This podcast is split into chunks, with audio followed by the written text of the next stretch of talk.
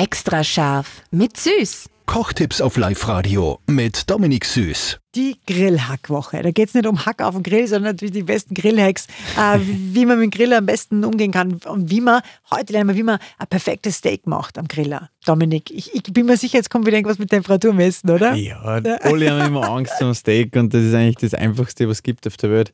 Kauft sich ein gutes Fleisch. Ich habe gern was, wo viel Fett dabei ist, vielleicht sowas wie Ribeye oder einfach ein fetteres, fettes Geschmack. Gell?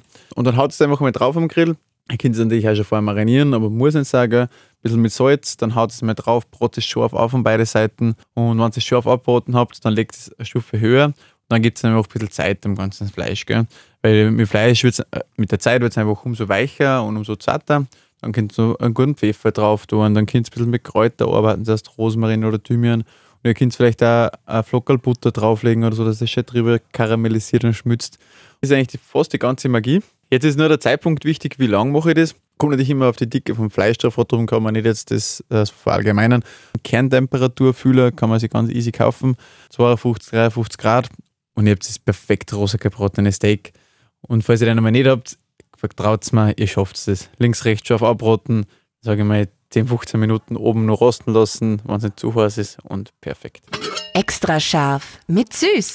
Kochtipps auf Live-Radio mit Dominik Süß.